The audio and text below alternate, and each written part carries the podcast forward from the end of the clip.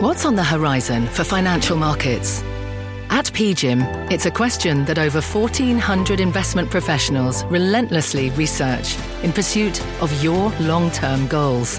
Specialized across asset classes, but united in collaboration, our teams provide global and local expertise. Our investments shape tomorrow, today. Pursue your tomorrow with P G I M, a leading global asset manager. You're listening to The Exchange. Here's today's show. Hi, everybody. Welcome to The Exchange. I'm Kelly Evans, and here's what's ahead on this Monday. The rush to the exits. Airbnb and DoorDash are leading the I P O frenzy this week as year-end fast approaches. But which have been the better bet this year, I P Os or the new kid, SPACs? Plus, don't sell your gold. One widely followed economist says don't be fooled by its recent weakness. Janet Yellen is as bullish as it gets for this metal. He joins us. And Intel can't catch a break, a Wall Street lift, and millions for Bob Dylan. But let's begin with the markets this hour. Dom Chu has more for us. Dom. All right, so a lift for a couple different key parts of the market right now that traders are watching. But overall, it's a very mixed session so far. Underperformance for the Dow Industrials and the S and P, as you can see here. We're kind of floating near this kind of fractionally down territory. Remember, the Dow, the S and P, the Nasdaq, the Russell two thousand small caps all hit record highs in trading on Friday, so maybe not so big to see a pullback today. But the Nasdaq still up one-third of one percent, reassuming short to medium term that leadership role that we've seen for most of this year. Speaking of some of the Nasdaq stocks, cloud computing. You talked about SPACs and I P Os. Cloud computing has been a very hot part of the market so far this year. Take a look at these two E T Fs. Both track larger cloud computing companies. The WisdomTree Cloud E T F, ticker W C L D, is actually at a record high today. The Global X Cloud Computing E T F, which is a bigger E T F in terms of asset size, is still up sixty-five percent. Very big moves here in just the last couple of weeks off the lows that they saw in the fall so far this year. So watch cloud computing. And then speaking of another lift, it's not lift per se, but look at Boeing shares. Upgrade today by analysts over at U B S, citing some of the optimism around the Boeing seven thirty-seven Max model jet and its trajectory going forward. That's helping to power those gains. It's still down twenty-five percent year to date, but look at that move ever since vaccines were announced, and we've seen some of that reopening trade play out. A big move for Boeing. It's been a big driver of the Dow performance so far in the last few weeks. Ellie, we'll see if that maintains it that way in the next few weeks to come. Back over to you. Yeah, it looks like a stair-step climb uh, over the recent performance there. Dom, thank you very much. Now, at long last, Airbnb and DoorDash are going public this week. Leslie Picker has a closer look at their offerings, and it's been one of the best years ever for I P Os, but even better for the hot new way of going public using a SPAC. Bob Bassani has those details, but Leslie, let's start with you. Hey, Kelly, you're right. Two multi-billion dollar I P Os coming to market this week. DoorDash set to make its debut on Wednesday, followed by Airbnb on Thursday. Now, Kel, it's important to underscore the rarity of this level of issuance in a single week. Excluding SPACs, which Bob will get to in just a minute, we're expecting to see more than seven billion dollars worth of I P Os this week. Uh, that's the most since the start of two thousand fourteen, only three other weeks have actually surpassed that kind of volume. Most recently in mid-September, and Dom was just talking about this, there was a big week of software debuts and cloud companies, co- cloud computing specifically with Snowflake, and then there was Unity and JFrog as well. They went public raising a combined eight billion dollars. Before that, the only weeks that saw greater issuance was in May of twenty nineteen when Uber went public, and then in September of twenty fourteen when Alibaba went public. What's different this time is that these billions of dollars in new issuance is coming weeks before the end of the year when most institutional investors lock in their performance for incentive fee purposes. That's when it becomes imperative for them to beat their benchmarks. And if their benchmark is the Nasdaq, well, they're looking at beating gains of about forty percent year to date. No easy task there. That appears, though, to have helped demand, considering both Airbnb and DoorDash upped their price ranges. Cal. That's fascinating, and you answered the question I was just about to ask, Leslie, which is, you know, the fact that they've upped their price ranges, does it tell you more about the demand for, you know, these two particular companies or the chase for I P Os this year? But I hadn't thought of it from what you just said, that it's really just the chase uh, to beat benchmarks.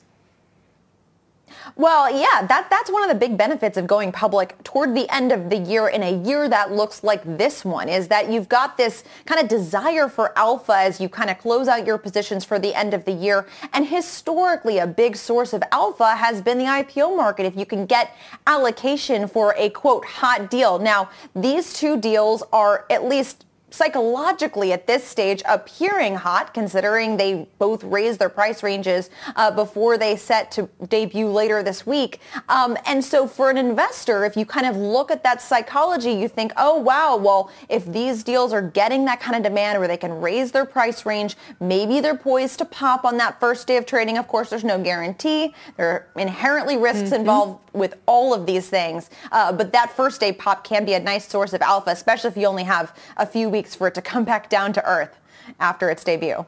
That's so interesting. It's great reporting. Leslie, thank you. Really appreciate it. Leslie Picker. Uh, as well as I P Os have done this year, SPACs actually raised even more money. What does that tell us about the future for listings? Let's go to Bob Pisani for more on that. Bob?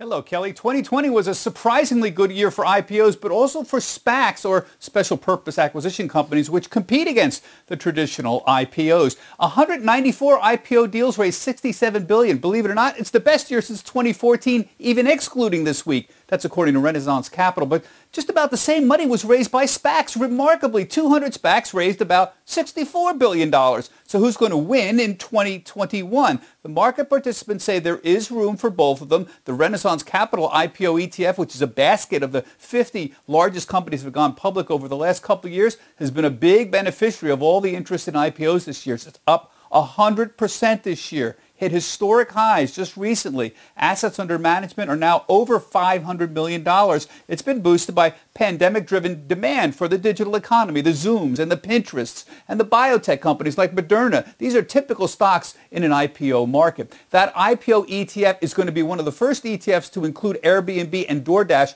when they go public later this week. Now, there'll be plenty of big-name unicorns that will likely use the I P O route to go public in twenty twenty-one. SpaceX is likely, Stripe, Waymo, that's Alphabet's autonomous vehicle company, and Instacart, grocery delivery, a competitor to DoorDash. As for the SPACs, there's over two hundred SPACs that are currently seeking acquisitions with time limits of eighteen to twenty-four months maximum, implying that if the market conditions hold up, Kelly, twenty twenty-one will be at least as strong as twenty twenty for SPACs. But remember, the market conditions is the key, Kelly. If they don't hold up, up market and a generally improving economy, then I P Os and SPACs are still going to suffer regardless. Kelly?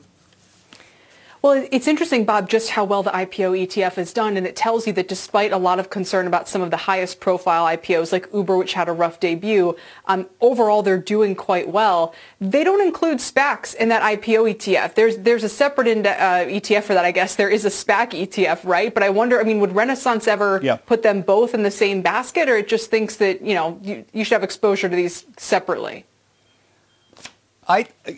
From my understanding, I doubt they would ever do that. That's a good question. I'll ask Kathleen. I'm going to have her on E T F Edge in a few minutes. But they've been pretty religious about this, that a SPAC is a different way of going public than the I P O market overall. I think the most important thing is just how successful they've been. Remember, SPACs were terrible investments up till a couple of years ago. They were mostly small cap investments, and they mostly didn't do well in the aftermarket. It wasn't until you got Chamath Palihapitiya and other of his ilk coming in, having successful I P Os with Virgin Galactic and some of the other ones like that in the last two years, that SPACs have really taken off. This is a very, very recent phenomenon, and a lot of people keeping their eye on it. Think about this, one hundred thirty billion dollars in SPACs and I P Os this year. That's a remarkable, that's the most amount of money raised since going back to the two thousand era, since dot-com. That's a really remarkable amount of money. You're reading my mind, Bob. For SPACs and I P Os. And in the chart you just showed, yeah. uh, for SPAC, just so everybody knows, that E T F is relatively new, as you've pointed out. Maybe it still only has thirty million dollars in assets yeah. under management. So, you know, it has That's a right. lot to prove if it wants to rival I P O, but look at how I P O's done. Uh, Bob, we'll let you go and, and do that interview. We'll check back in okay. soon. That's Bob Pisani. Thanks. Both Airbnb and DoorDash have already boosted their I P O target ranges this week as demand appears strong for the last big listings of twenty twenty. And like Bob was just saying, if you combine I P O and SPAC volume already this year, even before these, The one hundred thirty billion dollars raised is the most since the dot-com bubble. What's this telling us? For more, let's bring in Dan Gallagher. He's the tech columnist at the Wall Street Journal for Heard on the Street. Dan, it's it's great to have you, and I know you have really good specific thoughts on the merits of Airbnb relative to DoorDash, but um, as a first blush reaction, is this anything to be concerned about in terms of the volume of money that's being raised in the I P O and SPAC market this year, or is it a healthy sign? Uh, that depends on, I guess, where, where you sit on the investment. It's I, I think with I P Os, we're seeing definitely a kind of rush, rush to get things in at the end of the year. Um, it's, I mean, what's interesting about it is that all this is happening, taking place in the background of this pandemic that has caused so much economic damage um, overall. Uh, but the markets seem kind of, um, you know, resilient or even um, ignoring what's going on there. Um, so I think I think if you're if you're a company that's seen on a potential offering. Um, I understand the, the reason to try to get out now because investors seem to be uh, willing to take it. Right. And we've seen some really high valuations in the likes of Snowflake, some companies that don't really, I mean, their business model I P Os with some of the SPAC offerings, that kind of thing. But um, everything's being taken to very kindly right now. Is there anything you'd warn investors about? Um, I guess not so much with the offerings this week, but, you know, are there... Or is it just obvious? I mean, the people who are betting on some of these SPACs and, and kind of big idea businesses obviously aren't coming through the balance sheets because they don't exist. Uh, exactly. And I do think people should uh, be careful about that. Um, I, you know, we're, we seem to be in this market where caution is really, um, you know, tossed aside. Um, and I think if, you know, but it's hard to say, like, does it when, when does it get to a point where investors start realizing Um, oh wow, this this is this is super risky. Um, I mean, a lot of these risks are pretty apparent to people who are going to read, you know, do some simple reading on the on the documents. Um, I think Airbnb and DoorDash both are, you know, big, well-known businesses, obviously. Um, you know, so I think there's probably some degree of comfort w- with that one. But when you get into a lot of these like SPAC deals or other companies where a lot of people haven't even barely heard of them before, but they, you know, see see some upward numbers in the balance on the income statement and then just buy. Uh, that's definitely a risky position. Yeah. So let me ask you about Airbnb relative to DoorDash. Uh, if you had to put the, the Gallagher family fortunes on the line, which one would you choose? Uh, well, of course, I can't make any investments at all. But, um, um, you know, I, I felt Airbnb was in a better um, position because, you know, the, the, the problem with DoorDash is they're going out at this time when their business as it is in enjoying this huge boost in demand, obviously, from the pandemic. People can't dine out. Um, you know, takeout and, and delivery is about the only way to eat out unless you're cooking. Um, and that's obviously not going to repeat. That's going to be over sometime next year.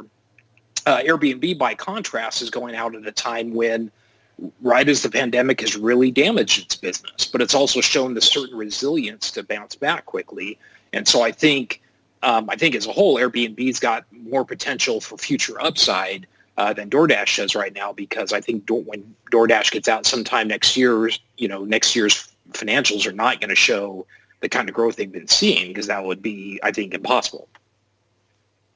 Sure. And a lot of people have had kind of the opposite point of view uh, about which one they'd go with. So I, I, I like your view uh, just because it's, a, it's not the typical one. Dan, thanks so much for joining us today. Really appreciate it. My- Dan Gallagher of the Wall Street Journal. You can read more of his detailed thoughts online. Still coming up today, it's been a year of stock market records, and one strategist says the bull isn't ready to stop. He'll tell us three tailwinds he sees for stocks despite signs of market euphoria. Plus, after starting to climb higher, Intel getting hit again. It's the worst performer in the Dow today, shedding more than four percent. Investors spooked by the potential for a new, faster Apple chip. We've got those details coming up.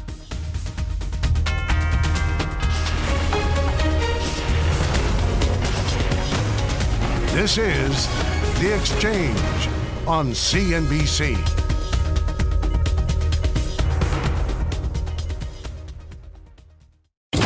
Electricity, a big idea that's inspired countless new ones. From powering the light bulb to virtually powering our entire lives. thirty years ago, State Street launched the Spider S and P five hundred E T F, SPY.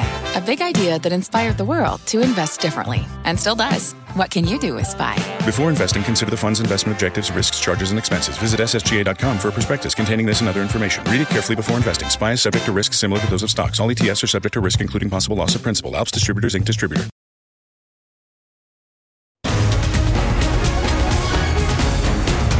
Welcome back to the exchange. Stocks today are back to their stay-at-home trade as California's lockdown orders go into effect. The Dow and S and P are in the red. The Dow's actually at a new session low right now. While the S and P just hit an, an intraday all-time high earlier, it's still up about a quarter percent. But my next guest sees three tailwinds powering double-digit returns for the broad markets next year. With me now is Barry Knapp. He's managing partner and director of research at Ironsides Macroeconomics. Barry, good to have you. I mean, how does the Nasdaq in particular follow on a forty percent performance year? And, and how can you be so crazy as to think people should increase their exposure to energy right now? Yeah, that's um, energy. I might actually be a little bit late on. I, you know, I, I thought a year ago that um, the market would start to clear, and in particular because shale fundamentally changed the elasticity of supply, and the implications of that over time are a more stable price and more stable return on invested capital. But we surely didn't have that last year with the pandemic. I do think, though, as we move through the business cycle, uh, energy will start to rationalize in that sense. As far as the NASDAQ outlook goes, um, what I think is going to develop over the course of this year, it's going to become increasingly evident, this year meaning twenty twenty-one and beyond, is much like in the nineties when we built out all the uh, technology capacity, fiber optics, Uh, cables and the like. In the two thousands, the benefits of that actually accrued to the users of that technology, some of the platforms, for example, but companies that just started sending data around the world, and technology didn't outperform. I think we've seen a similar, though not as extreme, example of the same in the two thousand tens, where the digitization built out, build out of the cloud is going to, those benefits are going to migrate from the producers of that technology to the consumers. So you've already seen it in the consumer sector, particularly during the pandemic. Businesses that sell on the internet are proliferating. You've had a three percent gap higher in e-commerce market share relative to uh, overall general merchandise sales. But you'll see it in healthcare. You'll see it in, in, in industrials. And that diffusion of the technology will broaden out. And so I come at this that I think you should be market weight technology, not overweighted any longer, and you should probably start to be overweight some of those sectors that are going to be the big beneficiaries. Yeah, and I like how you say that maybe on energy, that we've already started to see that happen. Um, the three tailwinds in particular that you're talking about for next year, kind of global uh, rebound, uh, capital investment in the U S, a recovery there, and reflation. And I guess, is there anything, I mean, you would probably be in the camp then that thinks that, you know, treasury yields are way too low right now. D- is rising rates part of your story for next year? It is. I stuck my neck out in August and called that end of the thirty-nine year bond bull market. You should always beware of strategists making, you know, profound pronouncements like that. But um, I decided to do it anyway. Uh, I do think there's a fundamental change in the inflation outlook relative to the last three decades. Uh, we can leave aside the monetary argument, which I'm happy to get into, because this is a decidedly different business cycle than the two thousands. The debt isn't in the household sector or the financial sector. But the real structural reason is that the vast or the, or the biggest contribution to disinflation for three decades was goods prices. And that was a consequence of going from seven hundred fifty million industrialized workers in nineteen ninety to two billion by two thousand ten because of the integration of China and the Soviet bloc into the industrialized world, right, into global supply chains. We've run out of bodies. We've shocked that on a number of occasions. People are going to restructure and move away from just-in-time supply management to just-in-case. So you should not get that disinflationary element. And that, along with running out of those bodies, will increase businesses' willingness to substitute capital for labor. And that should push rates up over time. And so the Fed's going to fight it, right? We're in financial repression. But I do mm-hmm. think that they're headed up for sure um, over the course of the decade. That's in interesting. That's, Next year. No, I always get so many different ideas about what's going on in the world uh, from talking to you, from hearing you. Uh, and so, again, just to put a bottom line on it for investors, you think we can still get fifteen percent returns from here next year. Barry, thanks for joining us. We appreciate it. We'll check back in soon. All right. Thanks, Kelly.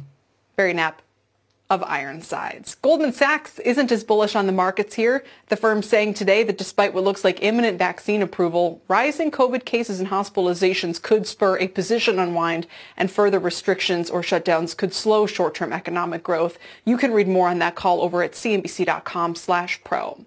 Coming up, a golden nomination. Gold may be out of favor with investors right now, but one prominent economist says that once Yellen takes over, it may be back on Wall Street's radar.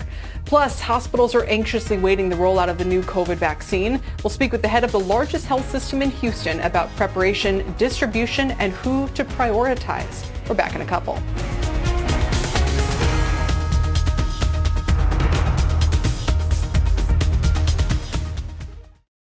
This podcast is supported by FedEx. Dear small and medium businesses, no one wants happy customers more than you do. So you need a business partner just like you.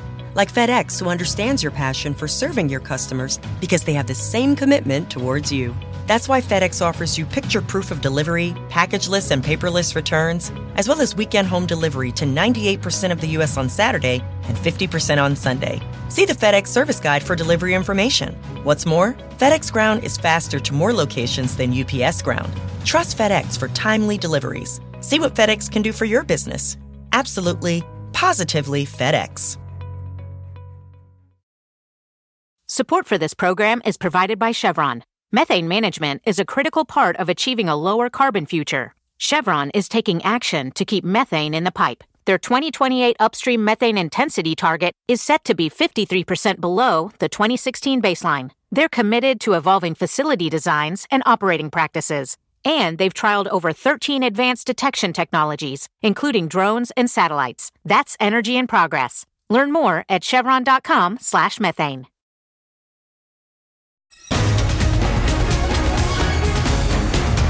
Welcome back to the exchange. Let's get a check on markets about half past the hour. Dow's near session lows right now, although it's bounced off them quite nicely. Uh, by near, I mean we were at them at the top of the hour. We were down two nineteen. We're now down about one seventy. That's a half percent decline, a third percent drop for the S and P today. And the Nasdaq is up another quarter percent. It tells you a little bit about the sectors. Communication services, utilities, and technology are your leadership today. Energy, financials, and real estate, those are the laggards, trimming some of their recent gains. And here are some of the individual movers. Teladoc is lower on a downgrade to equal weight at Stephens. They say Teladoc should see a continued increase in patient visits, but will also face increasing competition. It's down three percent. Broadcom is moving higher ahead of earnings later this week. Bank of America adding the company to its U S one list, and Evercore I S I raising its price target by fifty dollars to four fifty. Broadcom up about two bucks to four twenty-one today. And another day, another record high for Tesla. The stock is scheduled to be added to the S and P on December twenty-first. It is up six hundred fifty percent this year and five percent today to six twenty-nine. Let's get to Seema Mody now for our C N B C News update. Hi, Seema. Good afternoon, Kelly, and good afternoon, everyone. Here is your C N B C News update at this hour. A federal judge in Michigan has denied a Republican effort to decertify the state's presidential election results, saying it provided no proof of wrongdoing, just, quote, speculation and conjecture. A similar outcome in Georgia, where a lawsuit from Trump lawyer Sidney Powell has also been dismissed on multiple grounds. The judge said Powell failed to provide evidence of a conspiracy to throw the election to Biden. An early study showing progress towards a universal vaccine for the flu. The experimental vaccine produced immune response to a wide range of flu strains that lasted for at least eighteen months. And in Russia, a warehouse full of fireworks blew up in spectacular fashion. Hundreds of firefighters fought the blaze for hours. Surprisingly, no injuries were reported. They got lucky. That's the C N B C News update at this hour. Kelly, back to you. Yeah, you almost feel bad, you know, just observing how beautiful it is. Yeah, exactly. Seema, thank you so much. We'll see you in a little bit. Seema Mody. For Gen Z, entering the job market for the first time in the middle of an unprecedented economic crisis, the pandemic has highlighted some key disparities that are hindering economic advancement for many. Sharon Epperson is here now with results from a new survey highlighting what teens believe some of the problems are. Sharon? Well, Kelly, most teens believe there is a lack of equal economic opportunity in the U S based on race, ethnicity, and gender. That's according to a new survey from Junior Achievement. And a key obstacle is the pay gap. The J A survey about teens and economic opportunity asked, are people in our society paid less based on race, ethnicity, and gender? sixty-one percent of teens answered yes, nineteen percent said no, and twenty percent were not sure. On entrepreneurship, the survey asked, are people having a harder time getting financial support to start a business based on their race, ethnicity, or gender? sixty-nine percent answered yes. And seventy-three percent said that racism is embedded in societal institutions, such as laws, rules, and procedures. Now, the COVID nineteen crisis has exacerbated some racial and gender disparities, yet this financial advisor sees a brighter future. The silver lining really with this pandemic is that we have all gotten out of our bubble, and we are looking into other people's community, and we're seeing what's happening, and we're asking ourselves, what can we do about it? More than one thousand teens ages thirteen to seventeen responded to this national survey conducted by Engines Insights. And not surprisingly, the overwhelming majority of female, Black, and Hispanic teens responded yes to those three questions. Kelly? And do they kind of talk about what the response uh, they, they think is? They kind of rank the resp- what they think the response should be from organizations and from individuals, and they're looking at financial and sorry, federal and state government as leading the way, as well as local communities. Then they're looking at businesses and also looking at schools and individuals who are facing inequality to address the issues. All right, Sharon, thank you. Sharon Epperson, uh, we appreciate it. For more, don't forget to join a live virtual summit tomorrow from one to two p.m. Eastern. C N B C and Acorns Invest in You, Ready, Set, Grow is partnering with Junior Achievement for a special event that will bring those teens from across the country together with a panel of experts to discuss economic disparity in America. Go to cnbc.com slash JA Summit to register, and N B C Universal and Comcast Ventures are investors in, in Acorns. Coming up, Bitcoin continues to dominate, a thirty percent lift for Lyft, and is Intel's comeback about to slow down as Apple's chips get faster? It's all ahead in Rapid Fire. Don't go anywhere.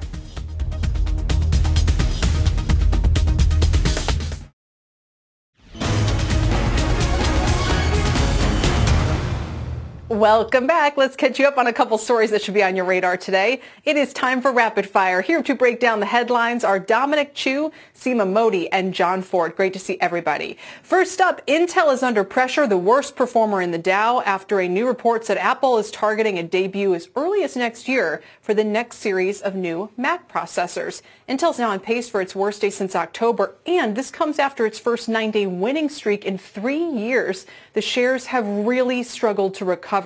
They even fell below their March lows at the end of October on that weak third quarter results, delays to the next generation processors.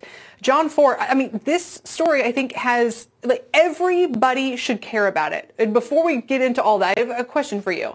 These these new Apple chips that everybody's raving about, um, does Apple manufacture them in this country?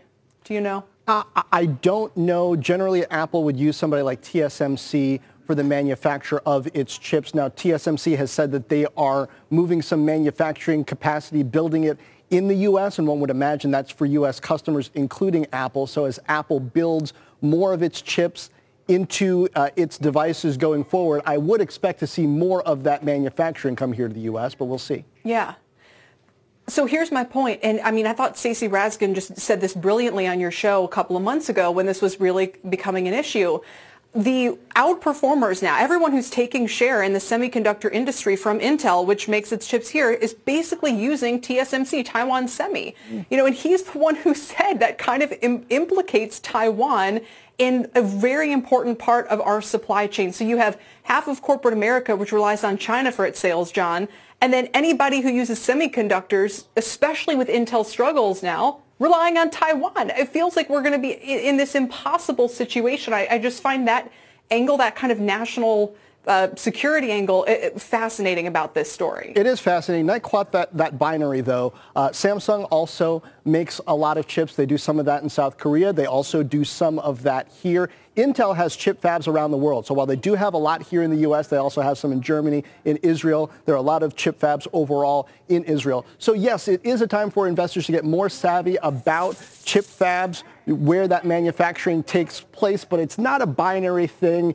It's either here or it's close to China. There's a lot of diversification to be had there as well. Yeah, fair enough. And Dom, it's been fascinating as well to see just how much people rave about these new Apple chips. Like I said, I had just written a whole thing about how we have gone back to having all P Cs in our house. I read these Apple reviews. I feel like I need to go out and get a new MacBook. I, I mean, there was a time when everybody said that Intel was going to die because it wasn't making these wireless chips as well as other companies like, say, Qualcomm, others out there. This seems like a scenario where in the coming months and years, Intel could be at a real turning point and could re- make a real name for itself if it could somehow show investors it could evolve to play catch-up with companies like Advanced Micro Devices, like NVIDIA, like other big ones who have just lapped them over the course of the last several years. That's going to be the big story in semiconductors, is just how much Intel can recover from this. Remember, it's a stock that hasn't really done a lot like its other peers have over the course of, the, say, yeah. the last ten years. It could be due for a big turnaround if they can get things going. John, we have to move on, but I mean, it is a tall order for Intel at this point. It, that is a tall order. I, they are fighting a losing battle, doesn't it seem? No, I, I think that's being overplayed a bit. The, the nanometer measurements uh, for, on chips are actually different per manufacturer. So this idea that Intel is being lapped, yes, they're a bit behind and they're behind th- their own plan, but they're not quite as behind as, as some investors are saying. All right, fair enough. Again, one of the strugglers this year uh, for the Dow, for the whole market, and, and we should all be paying attention to where what happens now. Uh, Seema, let's help us break down this move on Lyft today. Uh, it's hired Piper Sandler out with a big upgrade, uh, moving the stock to overweight from neutral, raising its price target to sixty-one dollars a share, about thirty-two percent higher from here. And this is after an amazing run. I mean, these shares have more than doubled since the beginning of November, with the stock coming off its best month ever, riding its first five-week winning streak since last June. What else do we need to know? Well, I think Lyft and Uber certainly coexist in that reopening trade, joining the hotels and cruises and online travel operators. But what I think this sell-side report really fails to address is car ownership, which has been on the rise since the pandemic. So you're talking about all those consumers and folks who now own a car. They're supposed to go back to ride-sharing once the vaccine is out. I think more people are more inclined to use their car, unless it's a short distance, perhaps, for example, Wall Street to Upper East Side, where you don't want to pay for parking. That's perhaps an example of where you still don't feel com- comfortable using public transportation, where you may opt for a ride-share. I will say, w- recently took a Lyft about a month ago, I would say. The price actually went up. It didn't go down. So I think that's something to keep hmm. in mind. Mind, um, as they try to, you know, make ends Dom? meet. Here, here's what I would say. You, you, first of all, Uber and Lyft. Uber is worth around, I want to say, ninety-five billion dollars at this point right now. Lyft is worth around fifteen billion dollars. Uber's year-to-date performance has been close to around eighty percent. That's how much. It's, by the way, at a record high or hovering right near there. Meanwhile, Lyft, despite that massive run, is up maybe eight or nine percent so far in two thousand twenty. The big deal here is whether or not the entire industry can grow. If it is, this is a catch-up trade. This is one where people say, you know, if, if Uber's prospects are that good and Lyft can somewhat emulate them in just some kind of capacity, way, shape, or form, this is a stock that could be due for just a little bit of catch-up. And when you have a spread like eighty percent year-to-date versus eight percent year-to-date, it's maybe not a out of the realm of reason to say some traders say, hey, this, this could be a, a big deal of a trade if Uber just does what it does, and Lyft can play a little bit of catch-up here. I wonder if their improvement over the past six weeks also helps uh, the landscape going into the Airbnb and DoorDash I P Os, because Uber and Lyft, when they were struggling, you know, earlier, that was a big black eye for the I P O market, and look at them now. All right, whoever, we always love talking some Bitcoin, John in particular. Uh, it reversed trend today, moved sharply lower after trading Uh, pretty much near the all-time highs. It was kind of around nineteen thousand five hundred. We were closing in on the twenty thousand mark when we hit a record high on December first. Now, Bitcoin obviously has doubled in about the past six months. The question, guys, is whether it's this kind of deja vu of three years ago when we had a huge Bitcoin rally around Thanksgiving, early December, and then we kind of, you know, gave a good bit of that back. Seema, what are you hearing about why uh, these latest wiggles? I mean, what, what's the scuttlebutt about it? Well, I think it's, for those who follow this space, I think that twenty thousand level is seen as sort of this key psychological level. It never fully got through that level back in twenty seventeen. So if it's able to break that barrier, I imagine our Twitter conversation will be dominated by Bitcoin, at least for a couple of minutes. And we know John Ford enjoys that. Here's the other thing that I think perhaps people don't realize, some of the longer-term risks. We now have a Treasury Secretary, Janet Yellen, who, as Fed chair, was very critical of Bitcoin, saying it's not a store of value. She's not a fan of it. So what does she do as Treasury Secretary to add more regulation to cryptocurrency? The other thing many people are expecting is some type of central-backed uh, digital currency. Whenever that does come, you got to wonder if Bitcoin loses its appeal. Yeah, Dom, there was a story out of China today where they're launching, you know, digital yuan, which I don't really understand the distinction. But like, for example, a digital dollar is just a dollar. You know, central bank digital. We already have digital currencies. I mean, I I, I carry five dollars of cash around max anywhere I go these days. Yeah, I mean, I, I guess it's just a format capability, right? But but you mentioned this whole China discussion. Remember, a lot of the volatility that was caused during the last kind of downturn bout that we saw for cryptocurrencies in general and Bitcoin specifically was around the regulatory aspect, as Seema points out, not just here in the U S, but it was mainly driven by places like China and South Korea, where there's a lot more trafficking and trading of these types of cryptocurrencies. True. If you do have China get more involved from a central planning standpoint into this particular market, that volatility is pretty much here to stay. The, the real issue right now is whether or not there is enough of Uh, enough fortitude within the Bitcoin community to be able to say we can withstand this kind of thing, and this is not not necessarily a store of value, but something that can actually be transacted right. upon with these without government oversight as much. That's going to be a big key. If it doesn't collapse here, I think it will win a lot of fans. John, all you have to do right now is shout, get off my lawn. Get off my lawn. Uh, investors out there, Bitcoin buyers, at least have a theory uh, of why you think it goes up and down. That, that's the key to me. Like, I, I don't know why it does that, but yeah. you should at least have your own reason why you think it does.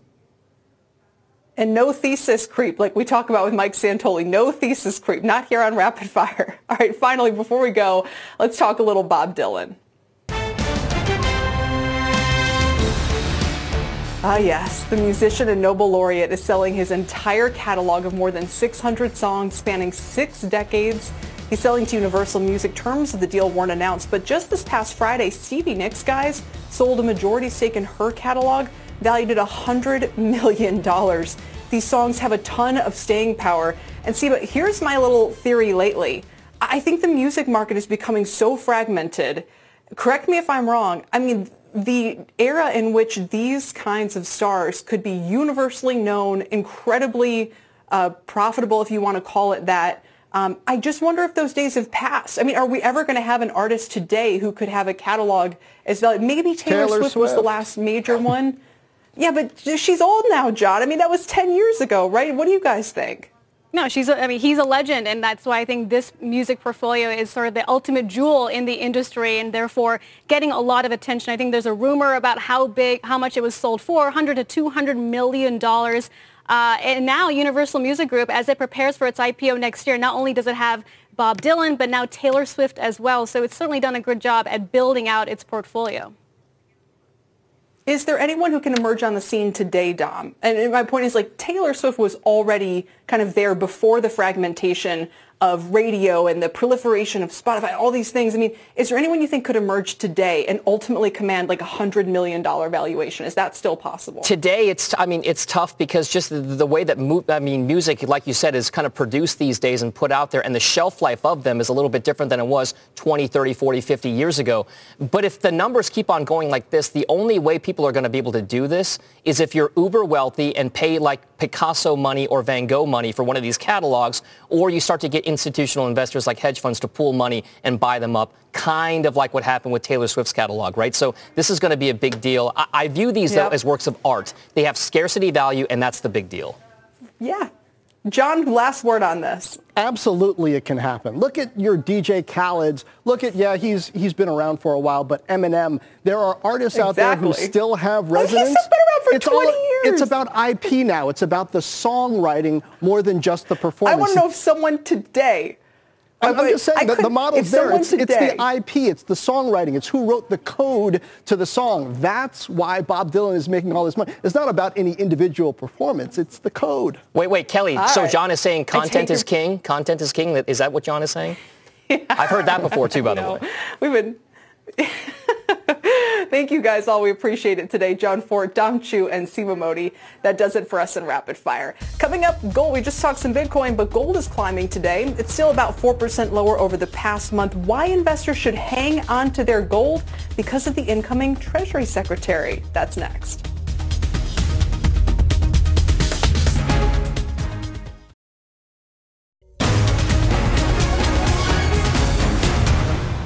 Welcome back. Gold is rallying today, but it's still well off its high of two thousand dollars and change back in August. The market continues charging higher while vaccines appear to be arriving soon.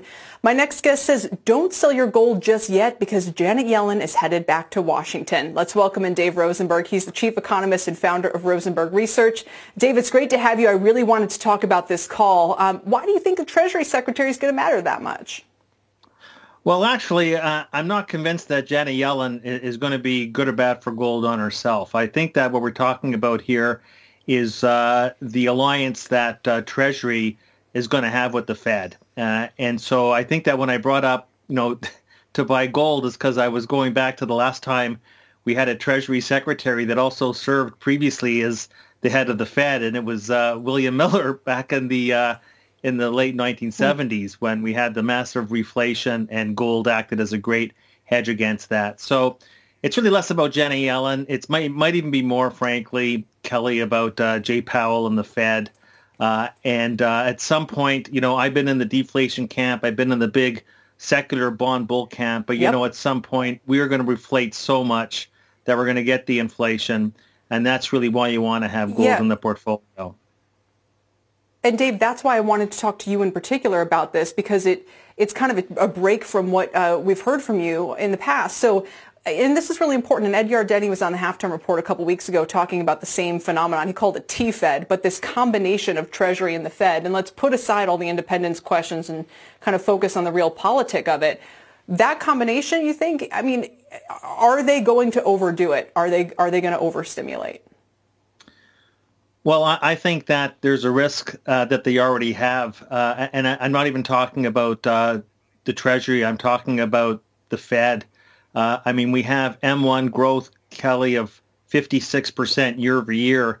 Uh, M two is running at twenty-five percent year over year, uh, and I think that we're now getting such dramatic, rampant monetary creation that it's going to overtake the contraction in money velocity. I'm starting to, for the first time in decades, starting to second guess my longstanding disinflation deflation view, and I'm starting to think more about the future why, that Dave? We are going to overstimulate, and we're going to get more inflation than it's bargained for. It's actually, tell you the truth, look, it's more about the Fed, and it was when Jay Powell said that we are going to leave rates at zero. For, forget about all the balance sheet expansion. We're going to leave rates at zero even after inflation gets above our magical target, elusive target of two percent. Long after we get to full employment or beyond, we're keeping rates at zero. So the Feds are telling you on their own, we're going to be keeping real rates negative right. for at least the next right. three or four years. Let me just years. ask you, Dave, because I, I just want to sneak this in before we have to go. Why hasn't the bond market reacted yet? Is it never going to react? Is it just going to wait until it, it sees the, the actual inflation? So you're talking about why hasn't the ten-year broken above one percent finally? That's what you're asking yep. me. Well, look, uh, we've already seen in the markets inflation expectations pick up from their lows. Uh, real rates are less negative than they were before. But you see, it's going to be very difficult, Kelly, to get a real bear market in bonds when the cost to carry is going to be close to zero. It's like everything else in the markets. There is no Fed risk, and there's no Fed risk in mm-hmm. the long end of the curve. So that's why, like, how steep is it really going to go? Um, so you don't get bear markets yeah. in bonds unless the Fed is raising the cost to carry and tightening policy. So at worst, we're just going to stay in a range for the foreseeable future. That's fascinating. Dave, uh, do come back. We talk more about it, but thank you so much for your time today. You too. Thank you. Dave Rosenberg of Rosenberg Research. Still ahead, Texas has reported nearly one point three million COVID cases. The C E O of Memorial Hermann Health System will join us, talk about how they're preparing to receive COVID vaccines and what the rollout will look like. Don't go anywhere.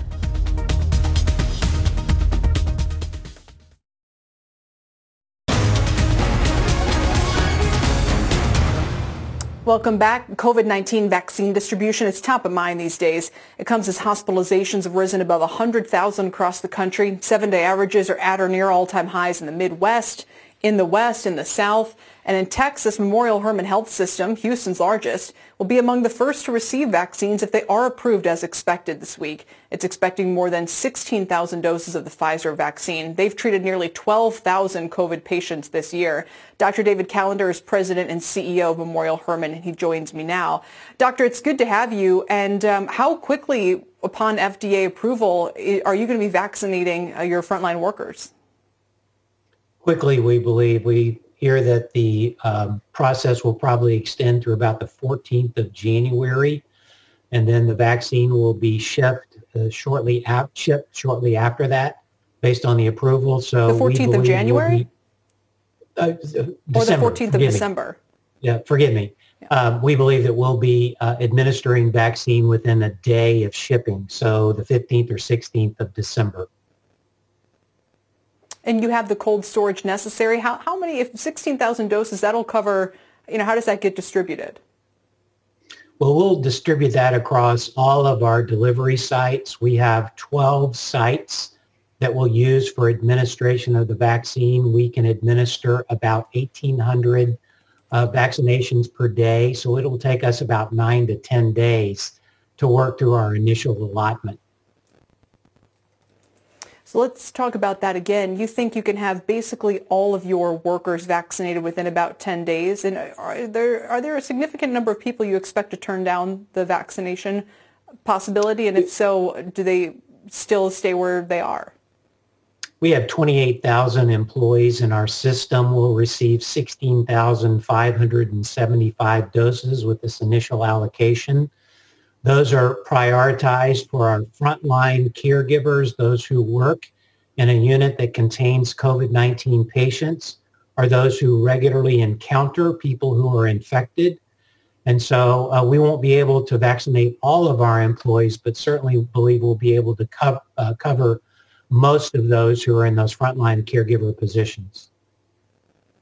So just to be clear, are you giving your workers, are you basically giving the half dose to as many workers as possible, or because it, you know, we'd have to be spaced several weeks apart, How, or would you give the full dose to, you know, half as many people? Well, we've been assured by the state that we'll receive sixteen thousand five hundred seventy-five uh, vaccinations, so that encompasses both doses. So we'll proceed with using the full allotment originally, and then plan for twenty-eight days down the road to deliver the second dose. Interesting. Yeah, it's a uh, kind of a difficult uh, one to figure out, I'm sure, for not least for you. Uh, we have to leave it there, Doctor Callender. Thanks for joining us uh, to talk a little bit about what your plans are. We appreciate it. He's from Memorial Hermann Health System in Houston. That does it for the exchange today, but stick around for Power Lunch. Goldman Sachs considering moving some of its operations to Florida. Wells Fargo's Mike Mayo weighs in on that coming up. I will join Tyler Matheson after this quick break.